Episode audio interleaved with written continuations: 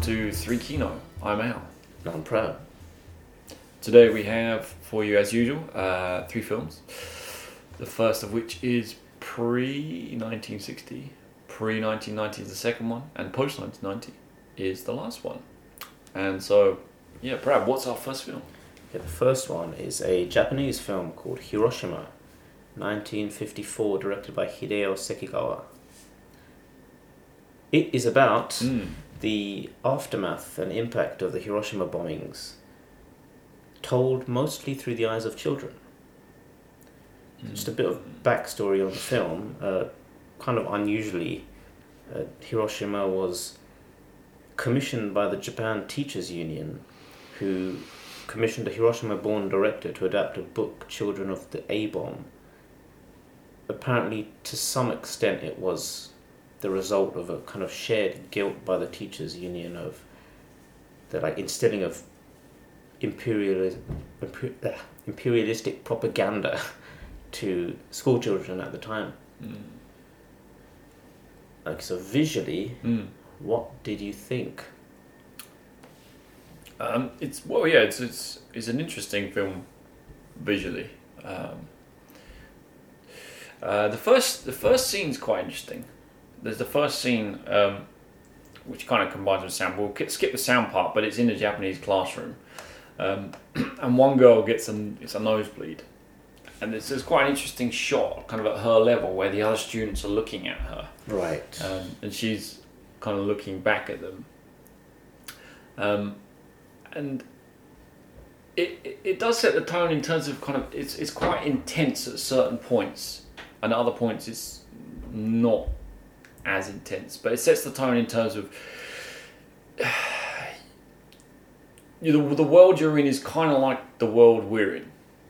It's got that realist feel to it, anyway. right. Like you, the, the feelings, the feelings expressed by those close-in shots are like if you were a kid having a nosebleed in class. But Yeah, Yeah, I thought that on that exact same scene, I thought it was interesting because one of the themes in the movie is that uh, victims of the bombing, or those who are suffering from what they were calling the atomic bomb disease, right, were kind of like singled out and almost picked on. ah, yeah, So that scene Yeah. where so she has the nosebleed and then everyone's looking at her and the way the camera's shot, she's kind the camera's kind of like slightly below them, so she's Mm. looking up into these faces and they're Mm, they're very big on the screen mm, and it felt like they're all looking at her and like mm. she's being singled out for having like symptoms of the atomic the, the dreaded atomic bomb disease. Good point. Yeah, That yeah, that was really good camera work there. I thought. it, it was, wasn't it? Like yeah, it really, it really hit the right notes. Mm.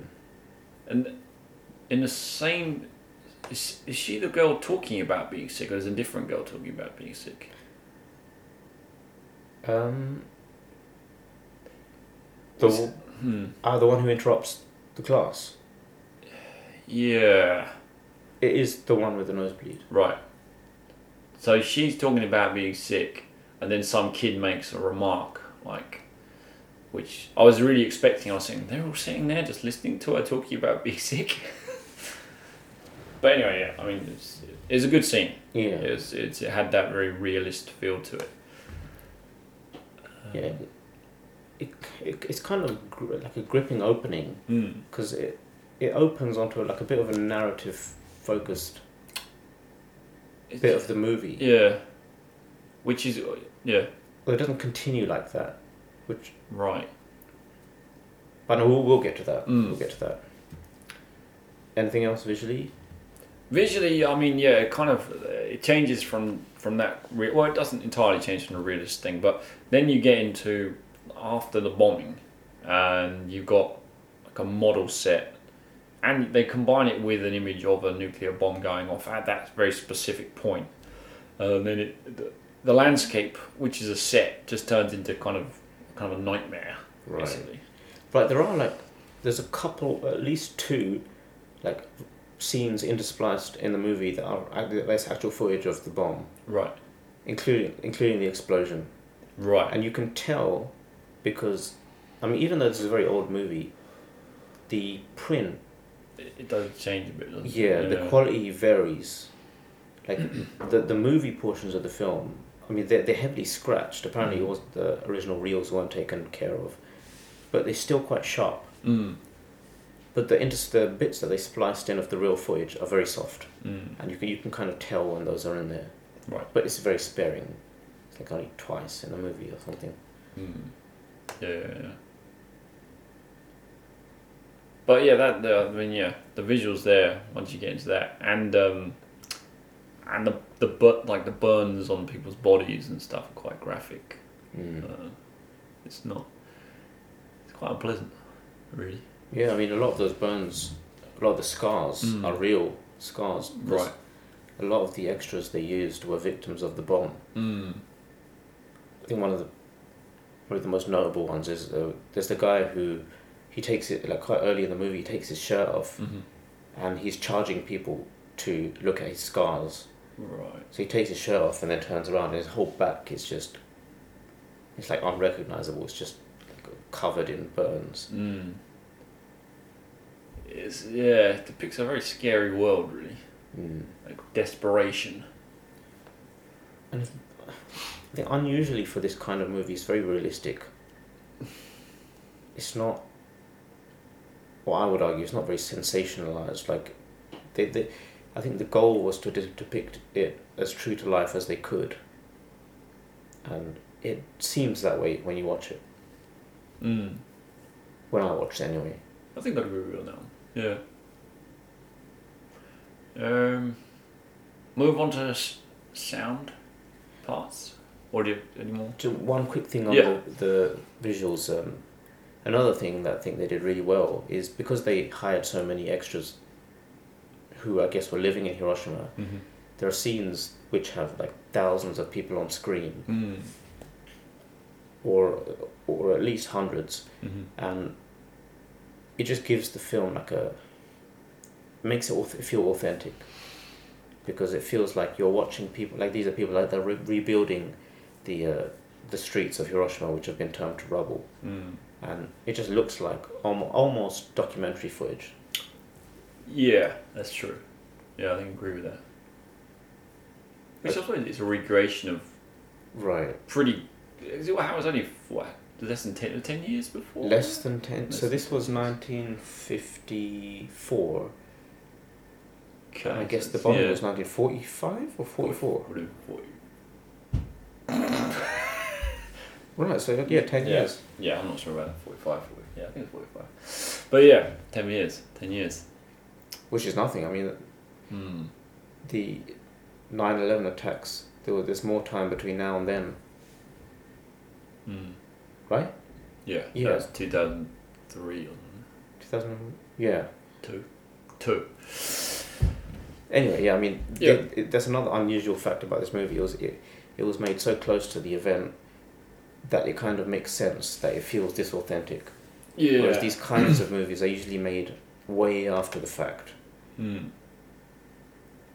Probably why it wasn't well received on some levels. Anything that's too close to the event Hmm. tends to not be very well received. Well, yeah, frequently it's not very well received. Received. okay so audio what did you think about the audio Well, the it. sound the Sound, sound, yeah, yeah, yeah. yeah, it opens with uh, like a radio broadcast. It turns out you don't know it's a radio broadcast. You'd think it might be just a voiceover, um, but it turns into a radio class in the uh, radio broadcast, and it's the it's children in this school listening to it. Um, uh, that was very effective. That was a very effective intro. I thought. So they're they're listening to. It's like a radio recreation of the. Of the bombing, right? Right. Like everything that led, that led up to the bombing. It's kind of a poetic-y one. Well, not poetic, but it's it's it's weaving a story. Right. With, yeah. Of the guy on the plane, Right. Like what he's thinking Mhm. before he, before the bombing. And then yeah, the the the girl who I guess. It's kind of like having flashbacks. So Right. she's like getting PTSD from this recording. Right. Yes, it's, it's very effective. It is very effective, isn't it? Yeah, yeah. yeah. I thought, I thought it was, like, wow, it's, that's, that's a very interesting technique. I think you mentioned before to me, it sounds like a narration, Right. Yeah. but it's not, is it? But it's not. It's radio, isn't it? So it's, it's quite clever. Hmm. And then you got the soundtrack, which is it's very interesting. It really it does match the action. Not well, it's not action, but you know what's happening on, on the screen. Um, I it's, it's an interesting piece, if you can call it a piece, because it does have a sort of thread throughout, uh, and at times uh, very somber, but and at times it I, I was I thought it was kind of reflecting a kind of strength of the people, the character to endure Hmm. a little bit. Yeah. Yeah. How about I you? think What do you What do you think about that? Y- Well, yeah, on, on the music, uh, the soundtrack, I I thought it was very well done. So it's, it's Mm. very like, I don't know if it was violin, but it was very string based. And as you said, somber. Hmm. I mean, yes, it it fits the tone of th- this movie. It's, it's a very horror, horrific movie, Right. Yeah. and and yeah, and the the music reflects that. There's there's no there's no like scene of like there's no like chases and and the, the music suddenly gets faster and yeah, it's a very it's, it's quite a slow paced movie. The pacing is is quite unusual. Yeah, and, and I think the music fits that, Mm. but it doesn't vary. It doesn't change much, does it? The, It, it it does a bit. Does a bit. I think the tone changes um, just quite in, naturally in terms of what's on screen. right. because there's that there's that period of kind of we're kind of skipping. We kind of but the problem is you can't really talk about the soundtrack without talking a bit about what's happening. Um, Yeah. But there's the time there's that slight period of normality before the bomb, where the music isn't all Right. very you know somber. Right. It was it's a confusing film on a lot of levels. Um, what do you think? Do you want to move into themes, observations of it? Yeah. I mean, just Mm. very quickly. Yeah, uh, yeah, the please, scene you, you literally just reminded me that the Mm. scene you just mentioned uh, right before the bomb. Mm. So there's a scene before that where they hear planes Mm. And then the, the air raid siren goes off Right. everyone retreats. And then there's this scene where these girls, I think they're all schoolgirls who are, are like been roped into helping clear rubble off the streets. Mm. They hear the, so they call it the B plane. Right. So they know what, so they know the sound and they know what plane it is. And you just you hear the rumble of this plane in the distance. And there's no at this point there's no music. It's just silence with this Ah. Rumble, and everyone's like looking at the sky, and they're like, "Why isn't the siren going off? If that's a B plane, it sounds like a B plane. Why isn't the siren going off?" And then literally, it just cuts to a flash. Mm. I mean, it's more visuals, but then yeah, then the roar of the the explosion. Pika. Yes. Mm. Yeah, I mean that, that's. I thought the sound was very well done. Right, that's yeah, that's a good point actually. Really good point. So themes. Themes. I- If I was going to put it down into two words, I think it's two words. It would be just anti-war. right. Why? Why so? Why so? What makes you think that? Hmm. Um, well, just just the majority of it is is very anti-war. Um, the de- yeah the depictions of like the hardcore imperialist types, like Japanese imperial imperialist types, are very negative. Yeah. Um, but there's also talk about you know just the, the well, just the bombing itself. You know, the implication that it was a war crime, Hmm. which you know, one is debatable whether it's a war crime. Two, most people would, well, not everyone's going to agree, but most people would agree it's a war crime. I don't know. Uh, but yeah, there's, there's that kind of thing. You know, it's it's and showing just the the extent of the damage. But I mean, the thing is, if you if you made a film called Dresden, for example, they didn't drop on they didn't drop a nuclear bomb on there, but they dropped bombs like Right. they were going out of fashion on that city, and it probably looked not dissimilar. It just happened over a slightly different time period. Um, so they could have made an an anti-war film there quite easily, but you know, it's just the, just the, the effect on average people because a lot of people get drawn into warfare, and that's what I think Right. the film shows. They get drawn into warfare, not really, not really as part of their will. They didn't necessarily Yeah. want to be in a war, so that's what I thought. That's why it's a very interesting film. Yeah, I mean, almost every war film I know of doesn't f- focus on civilians, Right. whereas this movie almost exclusively focuses on civilians. I mean, th- there are Mm. soldiers in the background, Mm-hmm. but all of the characters that this movie follows are civilians. They're either mothers, teachers, fathers, or Mhm. kids. Right. There's all this personal tra- tragedy, isn't there? In, in that. And just a bit of backstory about what you were saying. Um, so, one of the, I guess, criticisms that's been leveled against this movie, or which was level, leveled at the time, Mm. was that it's anti-American. Which I didn't really get personally. Right. Mm. To the extent that when it was, so it was commissioned by the Japan Teachers Union, but the top five studios in Japan refused to distribute it Mm. because they thought the message was too anti-American and they didn't want to portray that message to the children. Right. So the teachers union, I think they ended up like funding it, funding like a limited theatrical release themselves, and then for a long time it was just gone because it wasn't. I mean, it had a very limited release, and then there was no home video, Mm. there was no VHS, Right.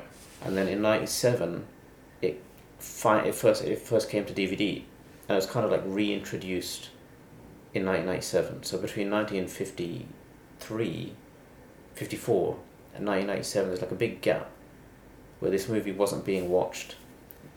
So I think a lot of people have. I, I hadn't I hadn't heard of it until quite recently. And then in 2000, I think 2019 or 2020, it was finally released on Blu-ray, Mm. uncut. Mhm. So when it first came out, the Japanese censors wanted to. Oh, another portion of the movie which depicts uh, Allied troops in in Japan, Right. which went against the Japan censorship guidelines at the time because they wanted to portray the Japanese recovery as being exclusively done by the Japanese, which was obviously not the case. But they didn't want to portray that in film. Right. And yeah, make the occupation seem like it's not really. There is no occupation. What Right. occupation? exactly. Mm-hmm. Yeah, it's, it's, it's a very interesting backstory. And on the on the Blu-ray of the movie, it's got an interview with one one of the actresses, and she suffered a backlash herself. She was a rather popular actress at the time, Mm. and because of the anti-American association of the movie, she was at first invited to be the first or one of the first uh, travelers aboard the international the first international flight between Japan and America via Japan Airlines. And once they realized she was in this movie, they vetoed her. Mm. But yeah, I, I didn't get that message myself. Yeah. Like, Americans did drop the bomb.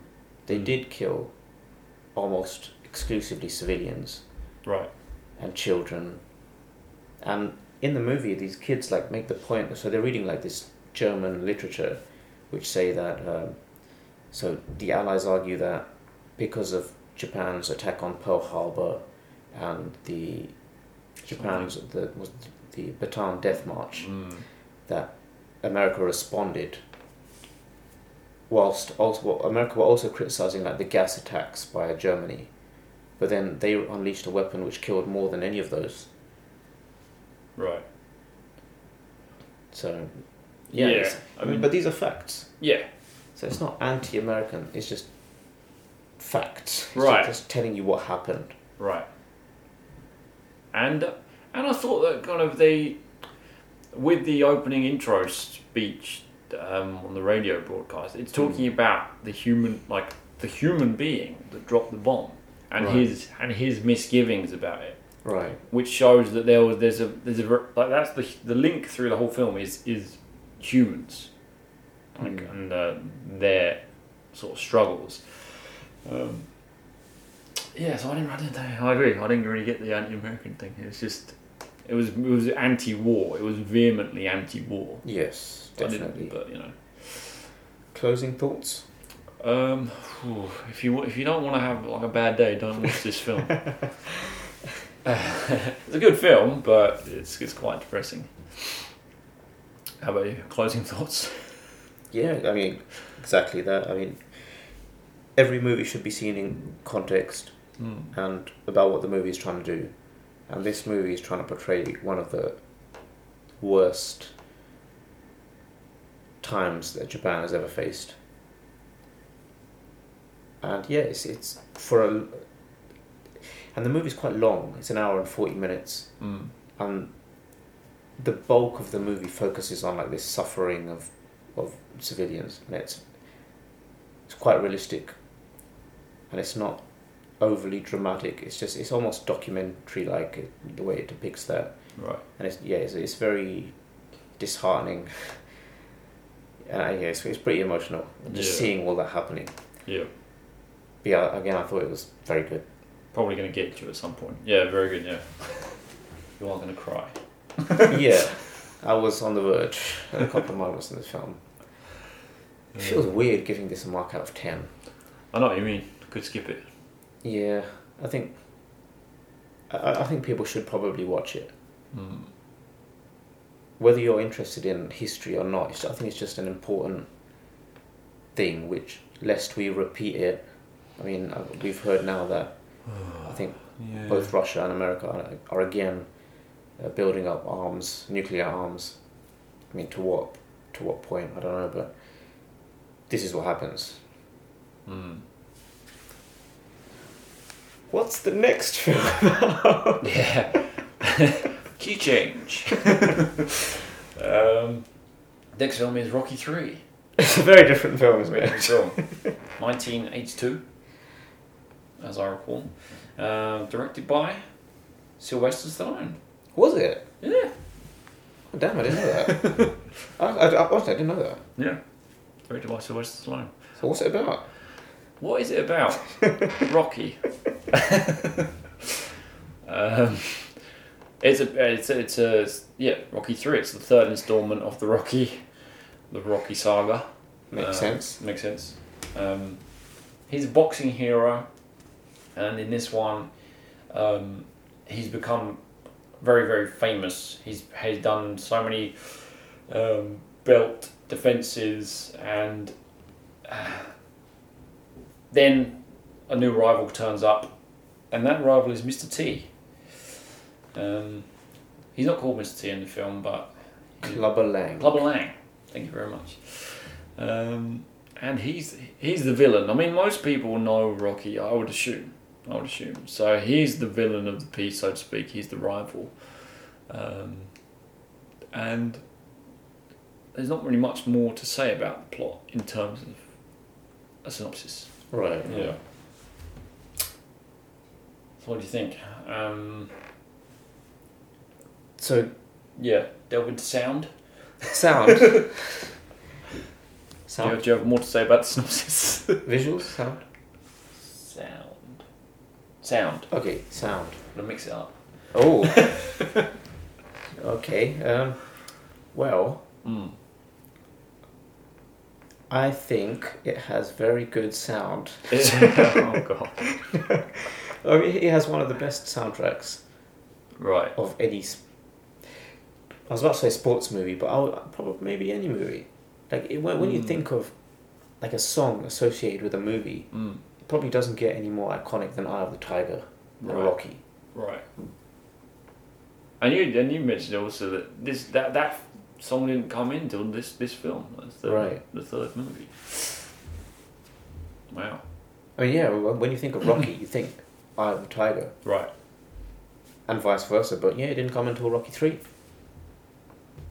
So I guess the first one, if I recall, it's mostly uh, It's got the Corner Boy song. right. I think bring it back. Do do do do. But yeah, Yeah, I'm gonna have to watch that again. I haven't actually, I haven't actually seen the first one in a while. to double check what's happening there. No, I'm not sure. What did you think of the sound? Well, yeah, you got the soundtrack, of course. It's a big part. Um, yeah, I mean, it is, it is all about the soundtrack, really, isn't it? It- It's not. That's not the only theme. There's a different. There's a second theme as well Right. for the like. Um, the you know you got to put a bit of drama in there. It's a Mm. Rocky film. Got to have a bit of drama in there. and it's obviously it's got the Rocky theme, Mm. which is is also pretty iconic as well in itself. I'm not going to do it, but I think you know how it goes. Right. Ah, that'll be. That must be. That. That's what was on. That's what was in the other films, isn't it? I guess yeah. The Rocky theme. Again, yeah. That's like yeah. A lot of music associations. One thing I noticed with the sound, there's a lot of ADR.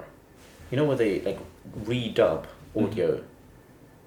So I think most a lot of the scenes in the ring where Rocky and Clubber are talking to each other or shouting at each other, I guess, it's dubbed Uh, and like quite obviously slow. Like Mm. their, their mouths are moving, and it's not really matching what they're saying. uh, Which is something I, I noticed. that's fair. I mean, it doesn't really matter though. I mean, it's, it kind of just fits in this kind of movie. It's just like, yeah, doesn't bother me. Yeah. I'm assuming it didn't bother you. No, not really. Not too much. I think the sound effects are quite good for the punching and stuff. You Oh, don't, yeah. you don't get that. they don't make those sort of sounds usually. Solid in thwack. real- Yeah. You know, you know about it. Mm. Pretty sure if, like, if you hit someone and that's the sound it made, you'd be going to jail. Indeed. You'd be in some serious trouble. Yeah, especially if you're a boxer. But yeah, like I suppose that that's that that that's the point. Like some of the like, well, it's, you're gonna have to move into visuals a little bit with that though, you know. But we can let's move into visuals. It's fine. The, the yeah the fight scenes are s- probably some of the most memorable scenes from Rocky films generally, Right. Um, and they're very, they're very well choreographed, I think. But they're not real boxing. It's not a real boxing match. Like the amount of damage which is inflicted and taken in these very exciting fights is nothing like a boxing match because the boxers they'd be just dead. Yeah. just a, a criticism of the uh, the fight scenes. Right.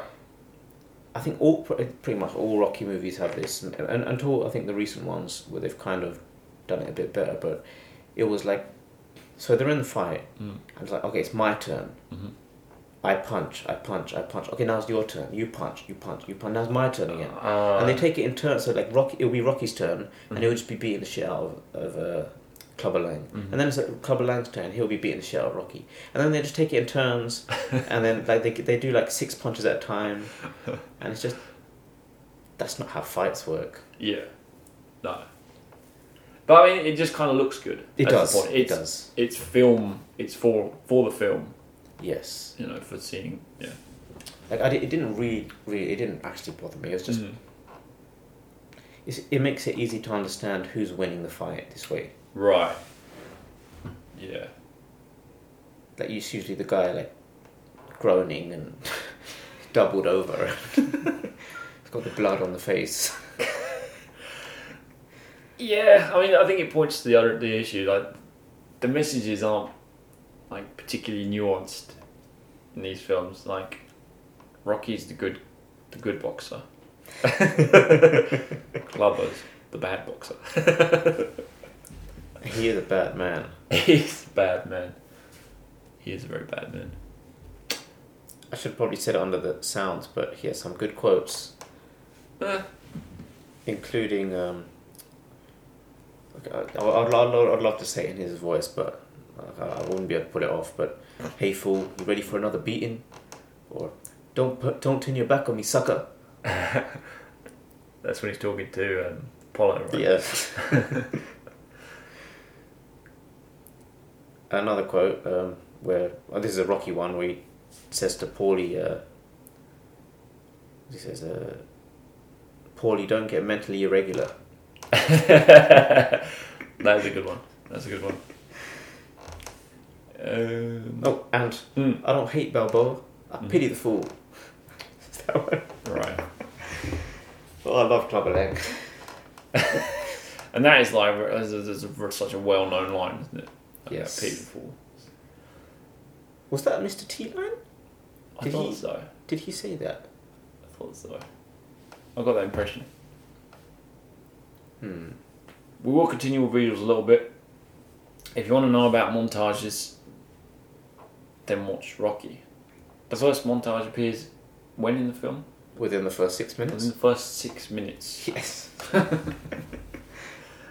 and they do them well. Yeah, they do do it. Yeah, they do.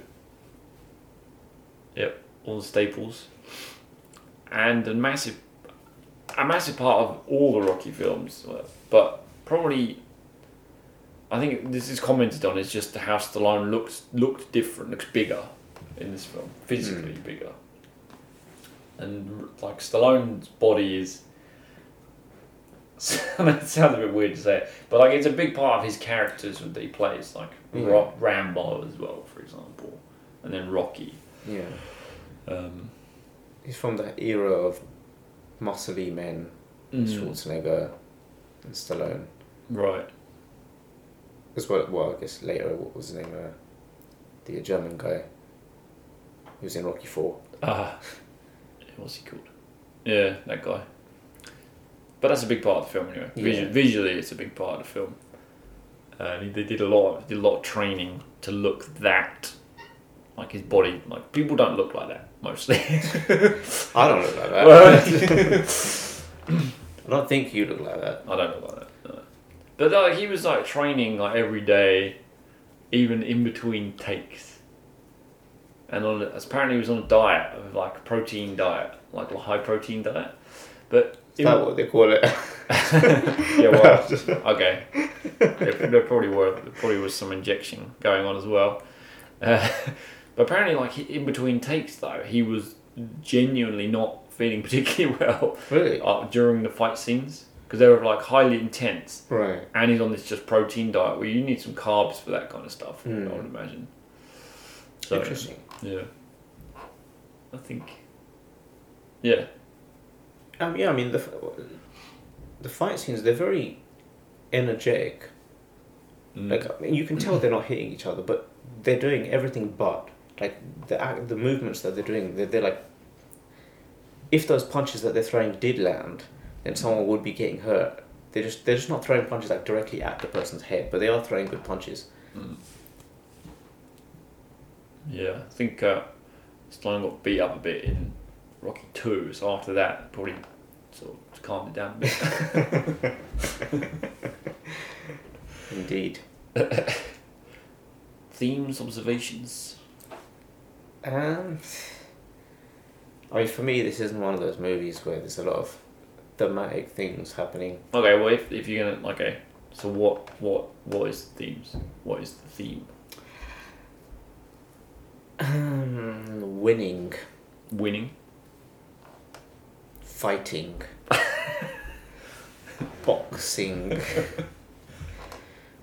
Okay. sporting. What did you think the themes were? I wrote. I did. I'm gonna. I'm gonna read the list out. The list. Well, the initial film was underdog, and he becomes the underdog again. Like that's kind of one of the, the things, the themes. Pretty much every Rocky movie, becomes the underdog at some point, and then he has to fight his way back. it's like the same movie every. I mean, a lot of them are good, but it's, it's very. They've got a formula. Yeah, that's true. They've got a formula. Uh, good, good versus bad, kind of. True, true. But yeah, like yeah, as you say, like it's, it's a it's a sporting-ish story. Overcoming, overcoming things. Yeah. I guess you can probably add to this one, especially, you can add jealousy into that. Like, Paulie's. For some reason, in the beginning, Paulie's jealous of Rocky. I like then- Paulie the character though. I think he's a good character. What do you think? What's his about- use in the films? Because he's in the films. He's a dick. He is a dick. And. Like, so, in the beginning, he's jealous of Rocky. Right. I don't, I don't know what. And then he says because Rocky isn't, like, giving him money or something stupid. And then. You're He- bum, Paulie. You're a bum. And then he, like, I swings for Rocky. he calls him a bum. And then they have this like kind of fight thing where he like starts swinging at Rocky, and then he asks Rocky for a job, and then he's in Rocky's corner. Mm. And this is the last guy you would want in your corner. He's he's, he's been telling Rocky that he, he's not shit and he can't do it and he should quit and why would you want this guy in your corner? You need that. You need that. Do you? Yep. It's like a well, it was one of those Roman emperors. I can't remember which one it was. He just hired this guy to like whisper in his ear, "You're just a man. You're just a man." so like Paulie, Is what he's- Paulie's doing that job. Ah, No, he- it makes sense. He does big him up later though. He's like, doesn't he? You know. Well, the end of the movie, where he's he's finally beaten the bad guy. I was like, I knew you could do it. yeah, I do like him though. I do like his character. yeah. I mean, I think we're supposed to think he's a dick, Mm. but yeah, I think he's a, he's a well written dick. Like, Yeah. he's he's definitely a part of the movie that I'm glad is there. Mm. And yeah, the actor's quite a good actor. He's quite a good actor. That guy. Hmm, yeah, it's good at looking drunk. At the beginning of the movie, he looks like wasted, and I believed it. You're on board with that one, so yeah, he definitely does look drunk. I mean, some people can't pull it off. Yeah, that's true. Okay. Uh, points. Um, I would give it a six Mm. out of ten. Yeah, that's probably fair. Probably fair. How about you? I yeah, I'm gonna go with six. I'll go with that. Yeah, I'll go with that. Yeah, it's a good movie. Mm. If you, yeah, it's it's a good popcorn movie. Um, okay, quick question: Where would you rate it? So, okay, between Rocky one, two, three, four, and five, In order. or just where would you put this one in there? Um, it's not at the bottom. It's probably it's probably about where it is actually.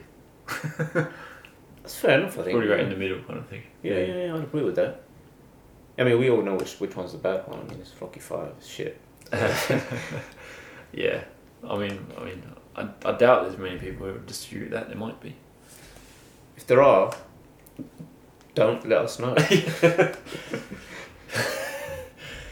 Okay, moving on. Let's move on. the next film, please. Okay, the final movie is uh, Jurassic Park: The Lost World, directed by Steven Spielberg, 1997. I'm sensing a theme. A Spielberg theme? Sequels. Sequels. Mean, Hiroshima was the sequel No. to. No. No. Let's move on. Please tell me. tell me about. This. Tell me about this film. Okay, so the first two films, uh, Jurassic Park 1 and 2, are based on uh, books Mm. written by Michael Crichton. Right. So this was, I think you, yeah, you've mentioned loosely based on the novel The Lost World, and it follows um, a second island, Site B, where John Hammond and InGen, had raised, had birthed and raised the dinosaurs on Site B, and then tra- uh, when they were adults, transferred them to to Isla Nublar for the first film for the theme park. So this as Hammond mentions, is the, the show, the factory floor for the dinosaurs. And in the beginning of the movie, InGen has been kind of wrested, wrestled from his control because of uh, an incident that's happened. And the new owners, or Guess the, the new people running InGen, want to exploit Site B for financial gain. And Hammond, obviously, after the first movie, knows that that's not a good idea. A lot of people died, and he he wants to send in a group of researchers. And the movie follows Jeff Goldblum's Dr. Malcolm forming a rescue party. Go. So, what, what did you think? Vi- Let's start. Okay, let's start thematically. Oh my god. We're We're gonna, up. we're gonna mix things up. Let's mix things up. Well, it's a yeah. Thematically, it's a sequel. It's a sequel to to Jurassic Park, where the theme was Well, actually, the things are marginally different in the terms of like it, it, There's never a sense that things are going right in this one. It's more like they go straight into things are going quite badly. Right. Um, so there's that. But it does, yeah, it does follow. It does. It's still it's a Jurassic Park movie in that sense. Yeah. Yeah. This, from what I'm aware, The Lost World isn't the most loved movie, Mm. and I don't know why. Because, as a big dinosaur fan myself, and as a big Jurassic Park fan, the first one, Mhm. I've seen well, I've seen one, two, three, Jurassic World, and that's it. And of those four movies, I know there's now a fifth one, and there's, they're about to release the sixth. Mm. But of those four movies, I think the first and second are by far, by far, better than three, and what and uh, Jurassic World. Right. And we'll get more into why. In the, I think a lot of it's like visually, but Mm. this also being directed by Spielberg, also Mhm. having a soundtrack by uh, John Williams. It does. It feels like a Spielberg film. Exactly. Yeah. The, the, the script is also. Ve- I think I thought the script was very well done. People act the way people act in real. Well, they, they the characters feel realistic, Mm. and then you've got Jeff Goldblum, who's legend, and I mean he's he's, he's, just so charismatic. You can't not like him. Mm. Uh, you've got Pete Pete Postlethwaite who plays a hunter, and he's all, e- even though he's like a very flawed character, he, he's a likable character as well. Got Julianne Moore, even Vince Vaughn, who I usually don't like.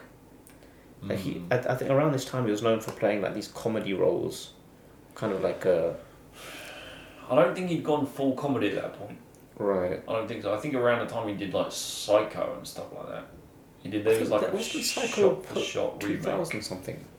Was it? I thought so. Okay. Well, uh, but okay. The point I'm trying to make is, is that he was still a bit more rounded. He was doing Right. different different things. I, I, I, I- yeah, I guess so. I think my perception at the time was that he was a, like a comedy actor, and then when, okay, to be fair, when I saw this as a kid, I didn't know it was who who he was. Ah.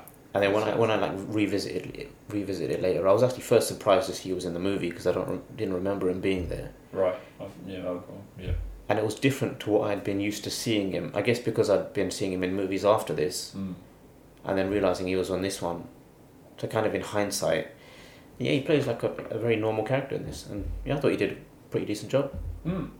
Yeah. He doesn't. He's not um, the quote end quote Vince Vaughn. Yeah. Yeah. Any other thoughts uh, as sequels go? Mm. What do you think? Does it justify being a sequel? Does did Jurassic Park need a sequel? Um, most films don't need sequels, really. Hmm. Um, but it, it's definitely entertaining, and it is um, a, a bigger version of Jurassic Park. Yeah. Um, we, we were having a chat about that earlier. There's the scene um, in the first one. There's a scene with the Tyrannosaurus when you feel the first kind of attack when the characters come into contact with it, and in the second one, there's they've they've got two two Terminators, not well, Terminator. not Terminators. Tyra- Tyra- what are they called? Tyra- Tyrannosaurus Rexes. Oh god. We have seen different movies. but there's two of them. But I mean, the procedure is actually quite similar in terms of there's a, a vehicle going over the edge of a of a cliff. Someone's kind of trying to save them, um, and then yeah, one guy gets killed by the. But the, the guy in the first one was uh, kind of a, a baddie, and it was kind of a justice mechanism, him being killed. This one, the guy didn't really deserve to be killed, he got it anyway. So I think they were, they were saying we're changing the rules a little bit. Hmm. People can die, even if they're not baddies. Yeah. Yep. I mean, on that scene, I mean, this is going, going to go into visuals now, but that scene with the thing dangling over the cliff, I thought that was one of the best scenes in the film. Mm-hmm. and it's just all these practical effects like this they've got this giant um, i guess like it's like a trailer Yeah. with the dangling off this cliff and then the, the, the, the all the characters are inside this thing and as it as it's gone off the cliff the perspective of the characters inside has changed because they're now not standing on the floor. They're like they're like standing on bits of the wall to stop, and there's like a glass bottom which is dangling over the sea Mm. and rocks. Mm. And then there's the scene where it was in the trailer at the time where Julianne Moore's character she drops, lands on the glass, and then it starts cracking underneath her. Mm. And I, th- I just thought, uh, as tension goes, it was it was very well done. Because that's the thing. It's it's it, it's drawing in threads. Because in the first one, gla- there's glass cracking. Right. So you get you get a lot of different images from the first one as well, which I, I think it works. Yeah, there's definitely callbacks. I think. Yeah. Um, yeah. Another point, Yeah. visually, uh, Yeah. one of the reasons I don't necessarily like uh, Jurassic World is because I thought the first two, es- especially, did a, such a good balance between animatronics and CGI. The CGI is a lot better in this one than the first one as well. Yes, yes. Although I thought the first one is still holds up today. It To me, it does. It doesn't exactly. It's not Uh, To me, it, it, looks a lot better than Jurassic World to me. Like the way they've lit the dinosaurs in there, it looks a lot more realistic. Really. And I, I feel I feel that way. I have to disagree with that. But anyway. Anyway. And here's another point that I don't know, maybe some people might not know. Uh, so there was the whole debate about whether di- all dinosaurs had feathers Mm. because they found they found several fossils, uh, even in the Tyrannosaur family, which have had f- had feathers. So there was this whole period where people thought, okay, the Jurassic Park uh, interpretation of the T Rex is dated, and that's not what it looked like. But then they've we've since found, not we, well, pe- people have since found uh, a Tyrannosaurus skin imprint on on a rock, I guess, and it was scale. Well, I guess it was like it was like scales. So, So- so mm, We've kind of gone back to the T Rex in the Jurassic Park movies actually being a pretty realistic depiction of what the Tyrannosaurus Rex might have looked like. right. Like it's got the right skull shape. It's got the way it moves. It's got it's very bulky, and this is what we we we this is what people this is what experts Mm. think a Tyrannosaurus Rex would have been. So it's a legitimate visual. Yeah, and and there's, like uh, another another point of that that trailer scene with the two Tyrannosauruses. the- There's like a kind of like pair bonded couple who are. So they've gone to get their child back, Mm. and then they're they're just like uh, partly revenge. They just want to kill these guys. And there's a scene where the Tyrannosaurus like appears outside the window, and it's got these scars. It's like the animatronic at this point, and there are these like deep scars on the T Rex's face. And that's another thing that paleontologists have found is that T Rexes often attacked each other, Mm. and they found T Rex skulls which have had teeth from other T Rexes embedded in them, where they've like been fighting each other Mm. and you can like assume you can like presume from that that that's what's been happening in this movie where these t-rexes have been like fighting over territory or whatever. And all these like little things that for a fan of dinosaurs Mm. you can just which is why i love the movie so much because it's just all these little things that you can get from it. Mm. and it's not just a monster movie. It's not like a big gorilla that i mean that's just a big gorilla. But these are actual animals and these are maybe how they would have acted like Mm. defending their territory defending their like children and stuff which i think is very interesting Yeah, I think I think agree it. It adds that like extra dimension to it, doesn't it? mm. So that was uh, visuals, I guess, to some extent. What was it? Uh, one of my favorite scenes though was um, which I don't I don't I'm not gonna go down the knowing about dinosaurs route here. Where there's that sort of the Swedish actor guy, uh, Peter Stormare. His death was a very um, entertaining death for me. Probably my favorite death, even though you don't see the death. right Uh, but he he runs off and gets attacked. Uh, I think he wants wants to take shit. Uh, so Yes, he moves yes. away from the safety of the group, and uh, he meets like a very small dinosaur. compsognathus Ah, there you go. that- but they eventually kind of gang up on him. um, but the the last shot, the last shot was very entertaining because he's kind of running away, and then the shot goes down to the dinosaur's level. So even though it's he's kind of being depicted from below, which can be a sign of power. Hmm. The also the, the little dinosaurs are being depicted from below. So I think it's showing like they're they're they're the ones with the power. Right. Um, and he like runs away. He's already been attacked once. So he runs away, jumps over this bale. You don't see what happens. They follow him. Right, that's it. And The camera like is following him and then it stops. Right. And moves down to the stream, and then you just see like blood coming down.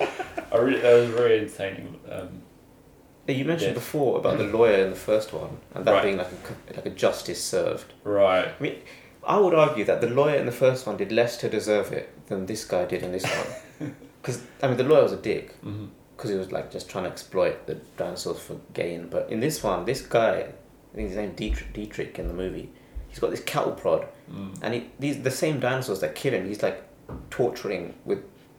He, so that one one comes up to him and he, he's like, "Oh, they're not scared of humans," and then. The, the, the like scientist character goes, oh yeah, they've, they've never known humans, so they've got nothing to be afraid of. Right. This guy pulls out his cattle prod and just electrocutes it in the neck. Like, now they do. And then later in the movie, To be honest, though, that's actually quite a smart thing to do. You don't really want dinosaurs hanging around you. yeah. Teach them to be scared. But then he like kicks one, and then he throws a rock at He's a another bully, one. isn't he? Yeah, he's just a dick. Deserved it. Dinosaur bully. One of my favourite scenes. It is a good scene. It's probably one. Of, yeah, it's one of my favourite scenes. Yeah. I do love the way. Well, I do like the way that Jurassic Park handles like the violence. Mm. Like it's actually, it's like quite. I would argue quite high impact violence, even though these are PG movies. Like the trailer scene, the the guy, the good guy that's helping them, he ends up getting attacked by these two T Rexes. One of them grabs half of him, the other one grabs the other half, and they pull him apart. Yeah. And then there's this guy who gets attacked by the, the little ones, and they don't show it, but you hear him screaming, and then the blood coming down the stream. You see the initial attack, and that's quite Yes. good. That's Yeah, quite yeah, a good they're like combination of um, All over his face, right? yeah, combination of the animatronic and CG. Yes. Because even when they like fall off his body and they look like the real ones, Yeah. then they just land almost seamlessly. That's that's what I thought See, I thought CG is pretty good in this film. Yeah, well, I, I think so too. And I do, I, I do love like the filmic look. It's, it was shot on film, unlike Mm. Jurassic World, and I, I, I don't know if it if it was the lenses. There's there's a look to the film, kind of warmish. Uh, don't know how to describe it. Kind of soft, soft. Mm, like lights, certain lights are like blown out in a certain way. But yeah, I, thought, I, I just really like the look of it as well. Mm. Well, it's, it's Spielberg, isn't it, I guess. Like, Yes, that's it. definitely got. Because that was the other thing I was we were talking about a little bit. I, th- I said I felt like some of it felt a bit Indiana Jonesy, Hmm. which could lead us into sound. Oh. What did you think of the sound? Well, that's probably why, partly because it's got. It was you, as you mentioned, um, John uh, Williams. John Williams. So it, it had that. It had those similar sounds, some of the similar sets, and there's those people traipsing through jungle. Or, yeah. Right. So yeah. Damn, John Williams has got quite the CV, isn't he? Jurassic Park, Jaws, Star Wars, Home Alone. Home Alone. It's got a good soundtrack, yeah. It has. But anyway, we're not talking about that. Uh, but yeah, it's, a, it's got a really good soundtrack. But it's John Williams, so it's, it's very it's big. It's gonna Yeah, I thought it was really good. It, it like, there's enough callbacks to the first one in terms of soundtrack that you know it's a Jurassic. It's got the Jurassic Park theme, while. but there's enough new stuff there, which I thought was also really good. Mm. I mean, they're like variations of the same theme, but it's all good stuff. Yep. Dinosaur sounds. I suppose that would come into it. I mean, the Tyrannosaurus roar. That is a good roar, but we don't know what they sound like. Though. Yeah, but, But- they better sound like that. I mean, as far as I'm concerned, that's what they sounded like. Maybe they tweet like birds. oh God, no! Please no. If scientists ever find that out, I'm never gonna watch Jurassic Park again. then it will be a monster movie. that might be even scarier. Giant Tyrannosaurus just tweet, tweet, tweet. oh no! Yeah, Yeah. good sounds. Yeah. Was there anything you disliked about the movie, Visually or- Um, or to do with sounds? I don't know. Um, I think the only thing was it was a bit predictable, but it's a sequel, so that's to be to be understood. Hmm. As I said, we were talking about this. The first scene where uh, Malcolm's daughter turns up, and he tells her to go home. She's like, "No, like to go to see this, be, to be looked after by somebody." She doesn't want to be looked after, and then he just leaves her in this like playground of all the cool shit they're gonna take to Jurassic Park. I was like, "She's she's gonna be later on in the film, isn't she?" yeah, so that was a bit, a little bit predictable. What did you think about the gymnastic scene? Where she uh, gymnastics uh, Velociraptor I through found it quite window. entertaining. You- what did you think about it? It is probably the only scene in the movie which I wish they'd cut out of the movie. Yeah. I mean, she's just flying like She's the point of contention for everyone. Uh, you, you with that being me with the. She's gonna, she's gonna be in. But yeah, I, I didn't actually even. I mean, she's very complainy, but I didn't actually mind her as a character. It was just that bloody. She kicked a velociraptor through a window. if if this little girl can kick velociraptors through a window, why are they all running away from them? She needs the bar to do it. Well, So if she gets can do it power. with a bar, then surely like Jeff Goldblum without a bar can just beat the shit out of one. Yeah. He's a much bigger dude than she is. Well, you know. Take it out with Spielberg. I will. if he comes to North Japan, we'll, we'll see. we'll, we'll just see. Okay, last uh, Mm. thing. I just want to get your thoughts on. So the end of the movie, the, Yep. they bring a Tyrannosaurus back to the mainland, Right. and it escapes. What did you think about that Um, part of the film? I thought it was alright. It reminded me of uh, like King Kong. It was definitely a nod to King Kong, I guess, or something. Um, yeah. What do you think? Um, so just in terms of timing, most of the movie takes place on the island, Right. and then this whole part where they bring a Tyrannosaurus back to the mainland is very rushed. Mm. Like, they bring it to the mainland, it escapes, they it eats a dog, and drinks out of a swimming pool, and then they chase it back to the boat, and then it just, it all happens in like the space of fifteen minutes or something, or twenty Mm. minutes, and you you you think if they're gonna do a, a plot line like that, you could dedicate a whole movie to that, Yeah. but they just dedicated the ending of this film. to Problem is, they'd set it up. They'd set it up that they were going to do that at the beginning, right? They wanted Yes. to bring it back. So, yeah, true, they kind of had to do it, I guess. yeah, It wasn't necessary, but yeah, but I mean, you, d- you do get a chance for to see like the the main bad guy get his just desserts. true. Oh yeah, he gets cornered by the baby and the and the mom. T Rex. Yeah. And like the baby attacks him and the mom and it, it's a bit of a comedy scene. So the baby attacks him and then the camera like moves to the mom's face and the mom's like looking all proud, like yeah. That's how you do it. Uh, yeah, it was. There's a lot of comedy in there. I think. There is. Mm. Final thoughts. The guy, the final thoughts. The, that guy was in um, the the other film by Stanley Kubrick. He was he was Private Cowboy. But anyway, Private Cowboy. on on Parris Island, he was cowboy. anyway, he played a British asshole in that film. Didn't know that. British people would have got what they deserved. Uh, anyway, sorry. Anyway, Points. so I'm a big fan of The Lost World. I mean, the gymnastic scene.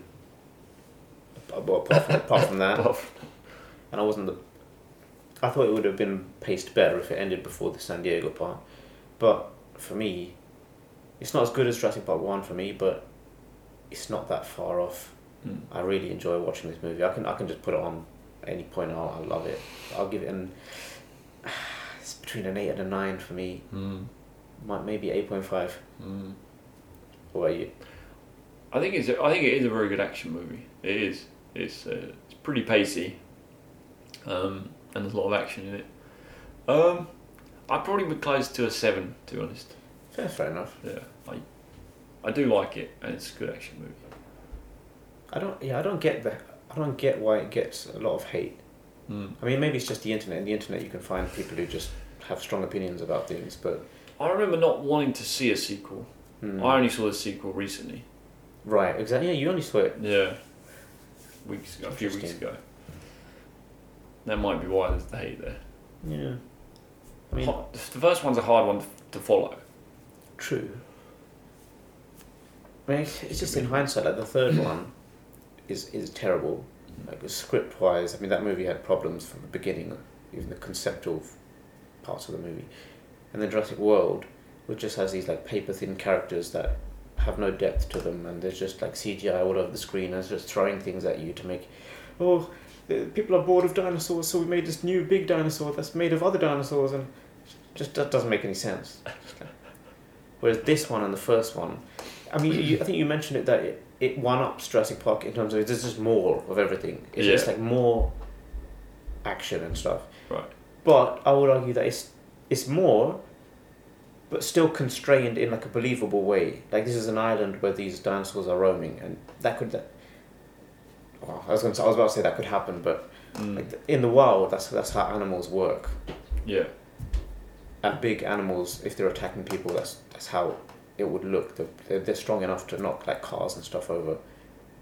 But then, when you go to the other Jurassic Park, the newer ones, where I don't know, you've got dinosaurs that can turn invisible, and it's just really, really stupid stuff. Okay. It's a bit more conservative than those ones. Yeah, Yeah. we had very three different, very different movies this time. Indeed. Very different movies. So yeah, well, should we leave it at that? Yes. Thank you very much for listening. Goodbye. Goodbye.